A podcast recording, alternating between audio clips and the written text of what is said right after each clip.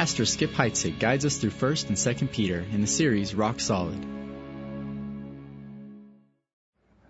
Would you open your Bibles, please, to 1 Peter chapter 4? We made it.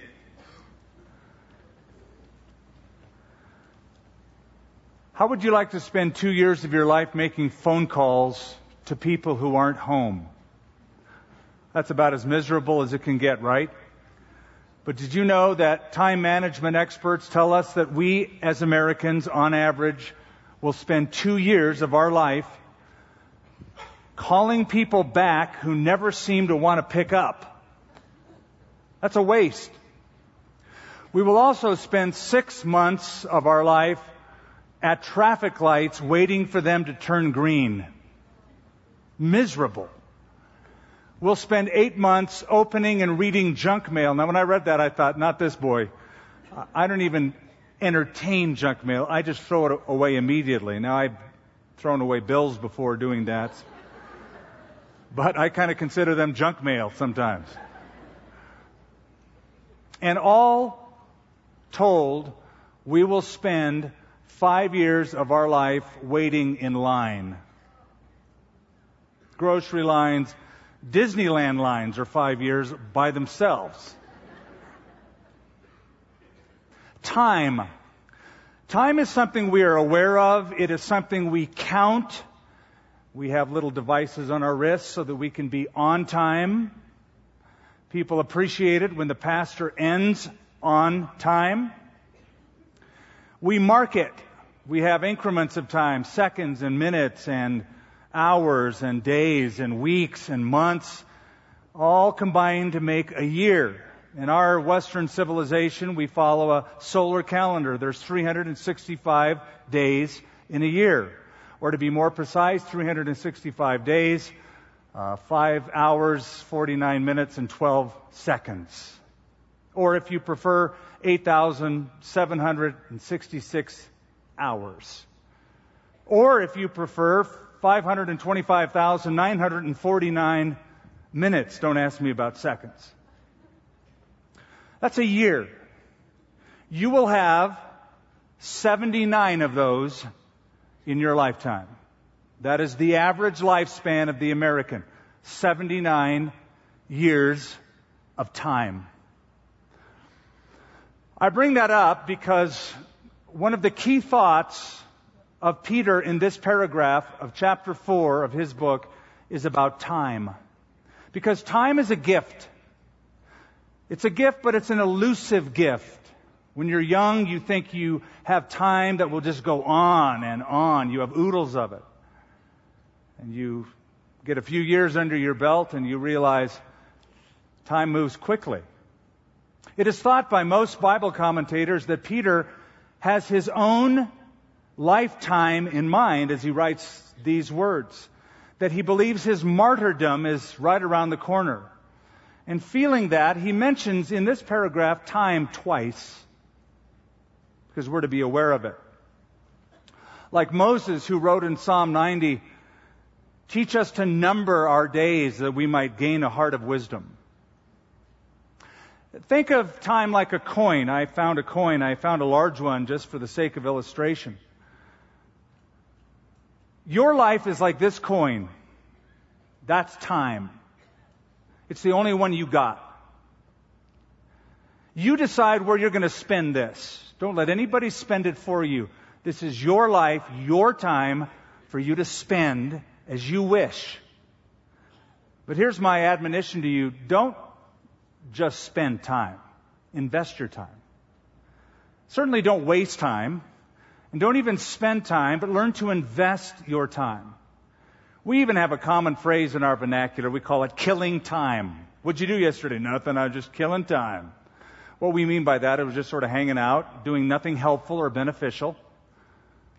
But as Henry David Thoreau once said, you can't kill time without injuring eternity.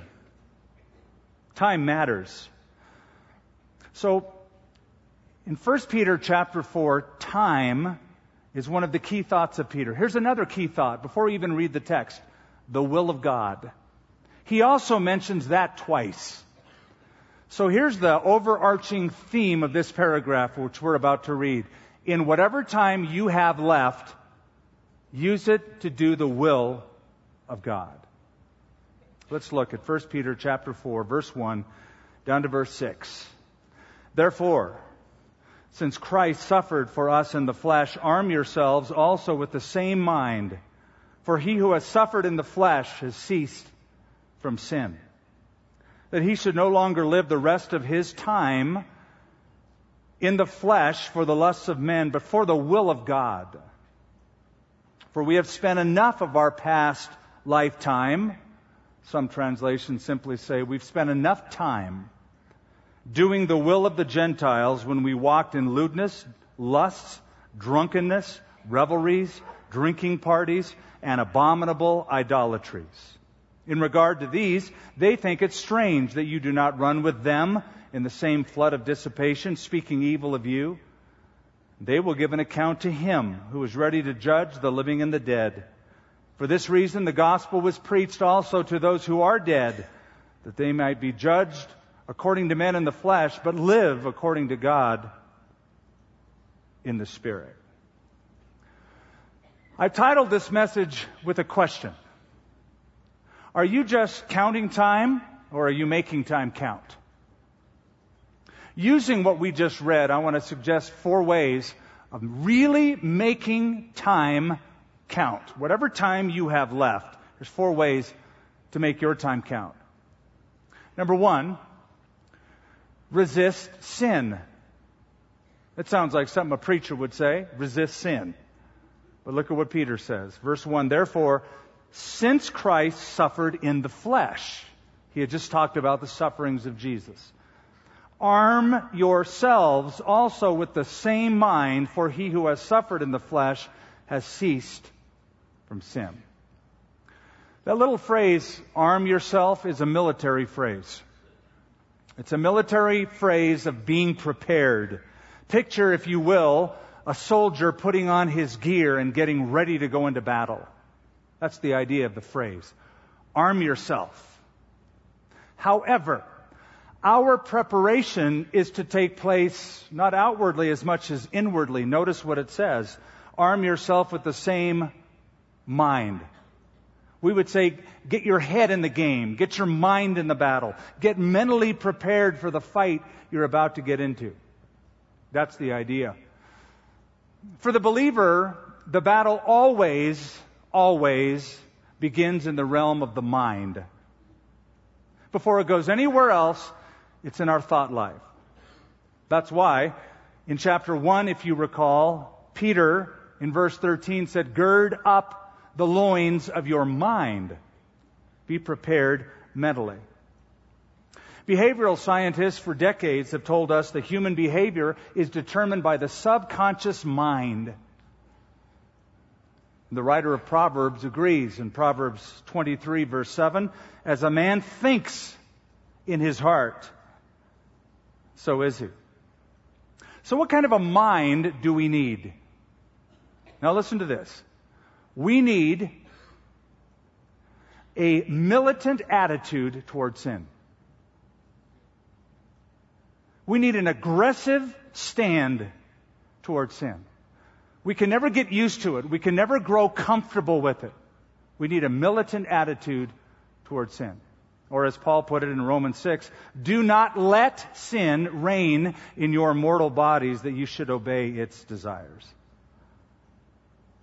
hey, if you don't make time to battle sin, sin will take time away from your life. We should resist sin not only because of what it does to us. We should hate sin and resist it because of what it did to him. It killed him. Notice what it says. Therefore, since Christ suffered for us in the flesh. When I look at the cross, and this is the time of the year where we march toward Good Friday and then Easter, and we're contemplating the cross and all that Jesus did for us, when I look at the cross, I am looking at what my sin did to my Savior. I need to arm myself with the same mind that Jesus had. What mind did Jesus have when he came here? When Jesus came to earth, he had a militant attitude towards sin. As proven by his steadfast movement toward the cross, he came to deal with sin. He came to die on a cross. No wonder it says in the Gospel of Luke, Jesus set his face steadfastly to go to Jerusalem, like a soldier marching into battle. That's where he was going to deal with the problem of sin. So we have a relationship with sin. We all know it. We all struggle with it. In that relationship, what should be our goal? What is the ultimate aim? It's in the text. The answer that uh, I'm asking this question about is right in the text. But let me ask you, what is our ultimate aim and goal when it comes to sin? It's to stop doing it. It's to cease from it. Look what it says. For he who has suffered in the flesh has ceased from sin. That is my ultimate goal. Newsflash. Ain't gonna happen on this earth. Not gonna be fully done conquering that problem till you and I get into glory. However, if ever there was a battle worth fighting, it's this battle. If ever there was a fight that you need to be engaged in, it's this fight. You've heard it said before choose your battles carefully. Well, here's a battle you need to fight and you need to win. You need to win more of these battles than lose them. As God spoke to Cain, he said, Sin is crouching at your door. It desires to have you, but you must master it. James in the New Testament said, resist the devil. Jesus to the twelve apostles, pray that you enter not into temptation. And then he taught us to pray, deliver us from the evil one. All, all of that is, is resistance talk. It's military language. Fight it, resist it, push it away, win the battle. Now, just a quick note before we move on. Suffering will help you do that. If there's another benefit to throw out and say, suffering is good for this, this is it. Because suffering, you know this to be true, gets your attention like nothing else. And when it has your attention, it cuts away things that are worthless, things that are superfluous, certain activities you got engaged in, suddenly when there's a huge amount of suffering, that stuff just doesn't mean that much to you. It, it tends to get cut away. We all have rough edges, and God uses suffering to transform and smooth and temper our lives. So, so resist sin. You want to make time count? Put that on the palette. Resist sin. Here's a second relish God's will. If the first was negative, this is positive. Resist sin, that's negative. Relish or enjoy God's will, that's positive. Verse 2. That he no longer should live the rest of his time in the flesh for the lusts of men, but for the will of God. Now he gets right to the heart of what you and I will do with the rest of your time. How will you spend the rest of your time? Let me put it to you this way. The best of your time is when you use the rest of your time to invest your time in doing the will of God. Again, the best of your time is when you use the rest of your time to invest your time in doing the will of God. Let God's will be your lifelong pursuit. You want an adventurous journey? You want a satisfying journey? Make sure the will of God is number one in your pursuit. To quote what Jesus himself said, Seek ye first the kingdom of God, and all these things will be added unto you. Did you know that the will of God for your life is the most important and exciting thing about your life? You might be good at a lot of things, but the most exciting thing about your life is when you discover what God wants from it. Somebody once said there are two most important days in a person's life. The day he is born, number one, and number two, the day he finds out what he's born for. What does God want out of my life? Discover that. Make that your pursuit, your ambition. Now let me just throw out a warning here. A lot of times when you say these words, find the will of God for your life, people, Christians especially, like to mysticize that. They, they think that you discover God's will by sort of sitting in a corner and just humming and getting an impression. Maybe God's going to speak a voice to me, or believe it or not, some have tried. I'm going to open my Bible that day and I'm just going to go like this and go like this. Just going to point to some random verse, trusting the Holy Spirit will guide my finger. That becomes God's will. Be very careful. There's some strange texts in this book. And Judas went out and hung himself. Oops. Don't play roulette with this book. Hey, I've loved this story. I've told it to you before about a farmer who thought he should be an evangelist. He was working his field one day. He plopped down by the side of a tree and he's looking up at the clouds and he looked and he saw the clouds form what looked to him like two letters, a large P and a large C. And he thought, P, C, P, PC. Preach Christ. That's it. It's a sign. He sold his farm, became an evangelist. The problem is, is he was just a horrible speaker. So he's preaching one day and his town is there to hear him and it was pretty sad afterwards. Um, one of his buddies came up to him, put his arm around him and said, dude, do you think that perhaps God wasn't just using PC to tell you to plant corn? plant corn.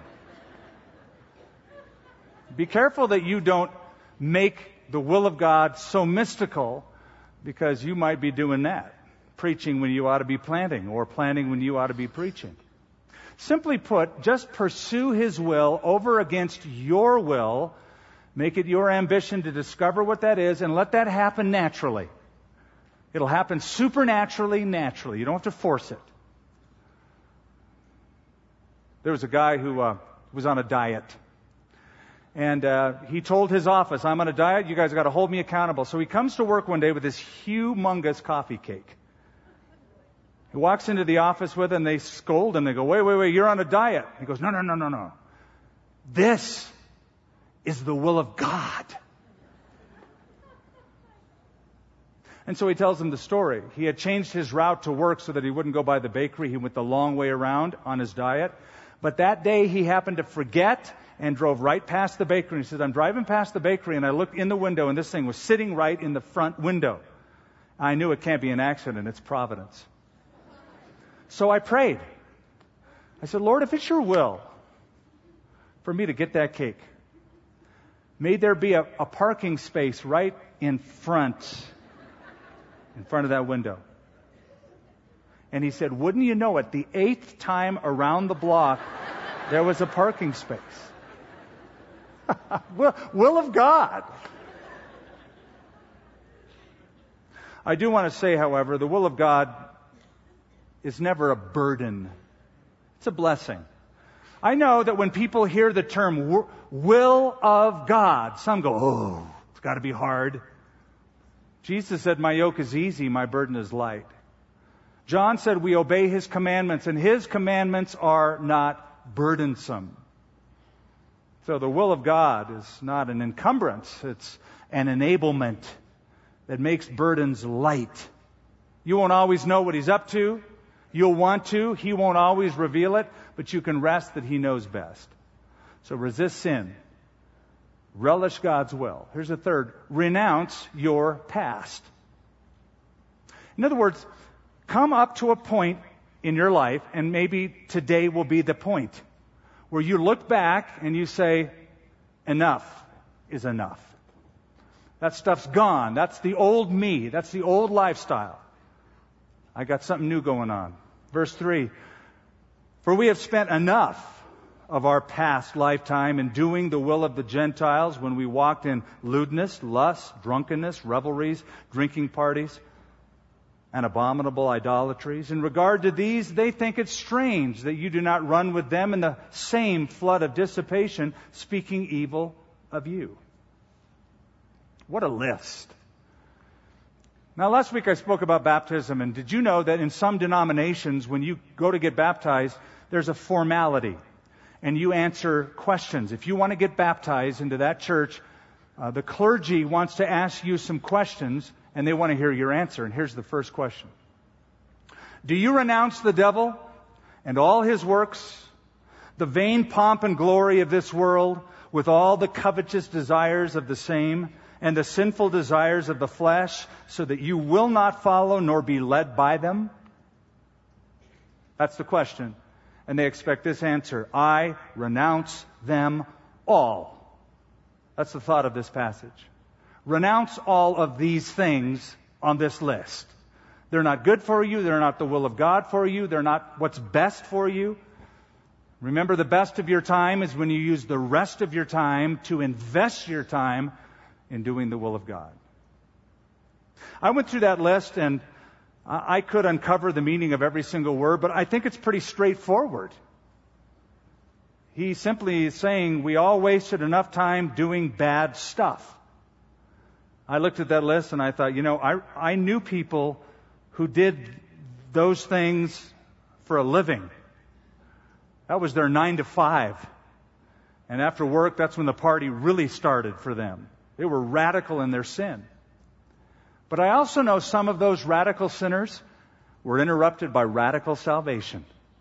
And when they were, they all said the same thing enough. I'm done. Enough. Turning point time. I've had enough of the past. Now, some of you look at that list in verse 3 lewdness, lust, drunkenness, revelries, drinking parties, abominable idolatries. Some of you here can relate to one, some of you can relate to all. While others of you read that list and you cannot relate to a single one. You grow up in a Christian family.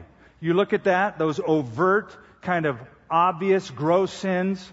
You never did those. Outwardly. You did them inwardly. There's still sin going on. Nobody saw it. It was just as evil. Now, I want to say something to you. I remember when I was growing up, I would think I was around 18, 19. I knew a kid who was around 16. His name was Johnny. He was raised in a Christian home. Good parents. Great kid. All of his life. Going to church, loving the Lord. But, he heard all of our testimonies. He heard people saying, yeah, I used to be a drug addict and I came to Christ. I was used to be a mass murderer and I got turned around. All of these dramatic, gnarly testimonies. I remember talking to him one day and he said, you know what? I never had those experiences. Maybe I need to go out and sin a little bit and get myself a dramatic testimony. I said, Johnny, you have the most dramatic testimony that God can keep a person from young age through a lifetime. Your testimony will encourage every parent raising any son or daughter.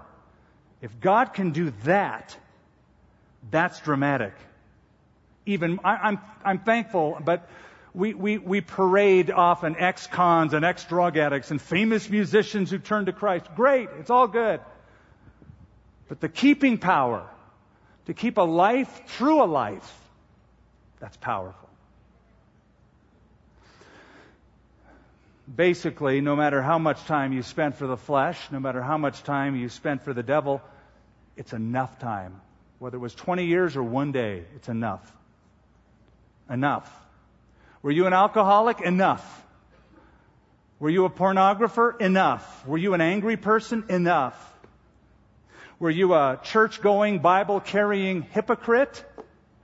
Enough to make time count.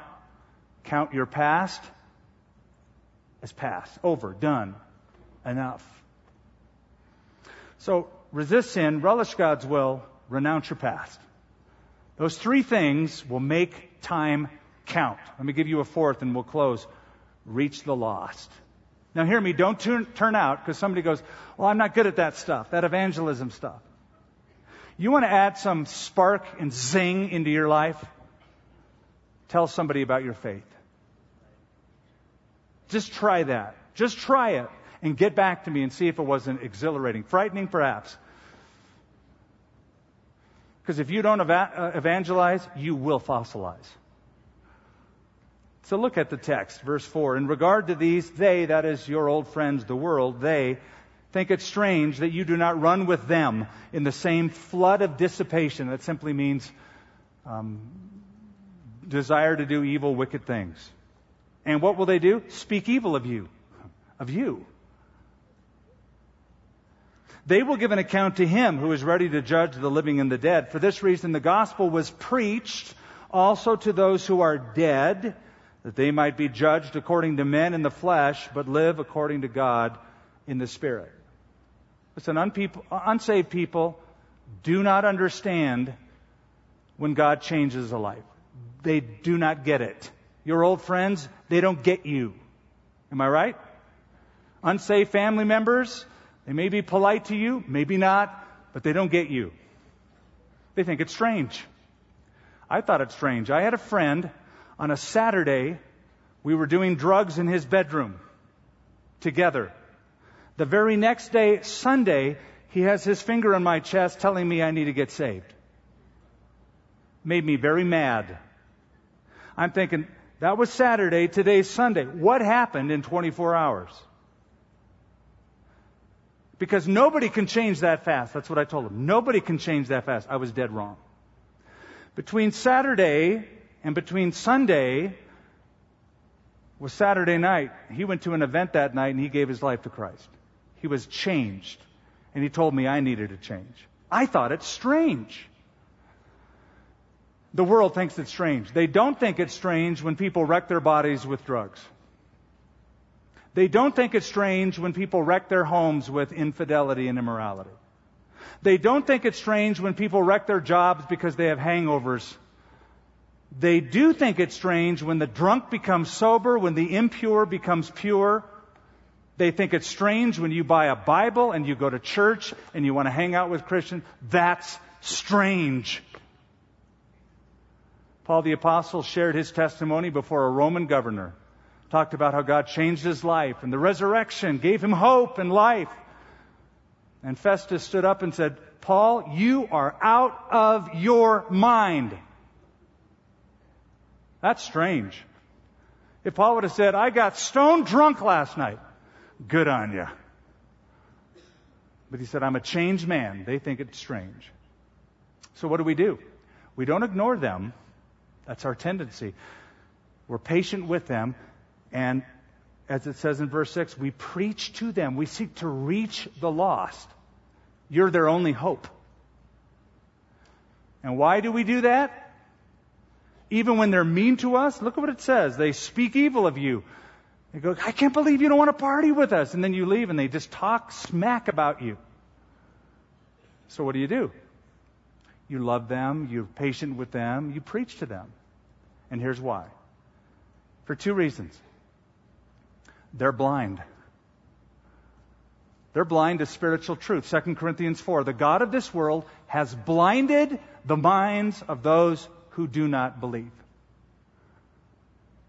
So I know you're going to your friends go, don't you get it? Don't you get it? No, they don't get it. God can open their eyes. He did yours, but they don't get it at the moment. It's as foolish as trying to tell a blind man, hey, look at that sunset. Look at that sunset. Look at the orange and the yellow and the red. I can't. I'm blind. I can't see a hue of anything. So they're blind. Number two, they're dead. It's even worse. You can't bring them back to life. God can, but you can't. They're dead. The book of Ephesians says we were dead in trespasses and sins. Peter, to encourage them, says they may be judging you right now, verse 5, but God will judge them one day. Leave it there. And then in verse 6, he reminds his readers of those who are dead, who have been martyred for their faith. They were falsely judged by men. They were persecuted and they were killed for their faith. And at the time of the writing of Peter, they were dead. But they were alive before God, getting their reward. So don't just spend your time, invest your time. Make time count. The best of your time is when you use the rest of your time to invest your time in doing the will of God. This could be the time. The time. I'm going to close with a story. Back in 1999, true story. In 1999, in September of 1999, in the West Bank over in Israel, you know how that works. There's a divided country and there's a West Bank settlement. Then there's a line, and on the other side of that line is the nation of Israel. In the West Bank, they were on daylight savings time. Across that line in Israel, they had switched back to standard time. There were a few terrorists in the West Bank preparing a bomb to explode two buses of civilians in Israel. It was a time bomb. You know where I'm going with this. They prepared the time bomb, got it over to their counterparts in Israel to place the bomb. Their counterparts didn't quite understand the time change thing, and the bomb exploded one hour earlier than it was supposed to, according to terrorists' reckoning. Blew up. It killed three of the terrorists, but it spared two busloads of civilians. They were saved in an hour of time. That hour made all the difference. This hour could make all the difference. This time could make all the difference in eternity. You can't kill time without injuring eternity. You have a coin. It is your life. You're making the decision of how you're going to spend it.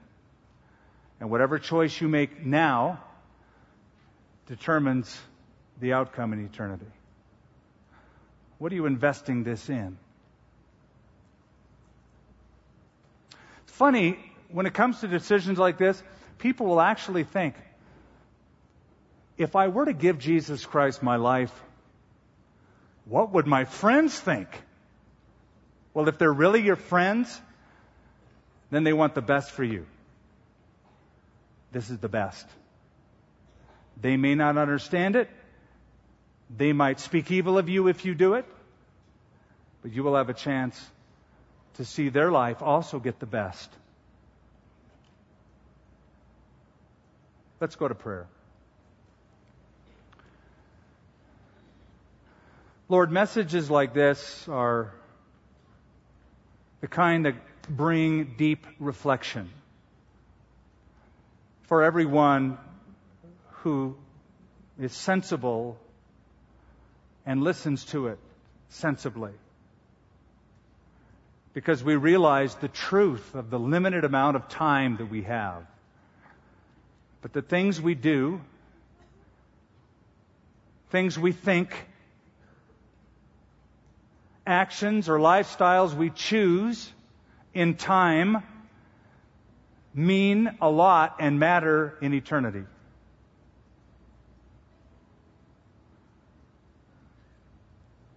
As we bring our thoughts before you, Father,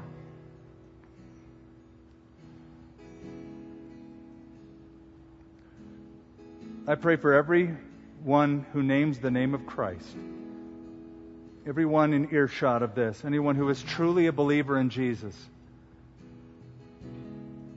that they will invest their time in your will, that the rest of the time, whatever is left over of their life, that, that all consuming passion of what does God want from my life? What is the purpose of my life? Would drive them. I pray also for those who may have come, maybe invited, maybe they've come several times in a row, but but they just haven't come to that place where they want to cross the line and say yes to Jesus and choose to follow Jesus. Lord, I pray that they would at this point in time. Pray that they would surrender to Him. Pray that they would come to forgiveness. Some who look at the list of things we read today and go, I know those things very well maybe some who, who haven't outwardly, but they're still estranged from you inwardly. Religion hasn't filled the void. Morality, goodness hasn't filled the void. Only Jesus and His love and His forgiveness can fill that empty spot. But Lord, that's, that's our coin. That's our choice. We will spend it and invest it in eternal things or not. And you give us that tremendous power to choose. I pray that some will choose wisely at this moment.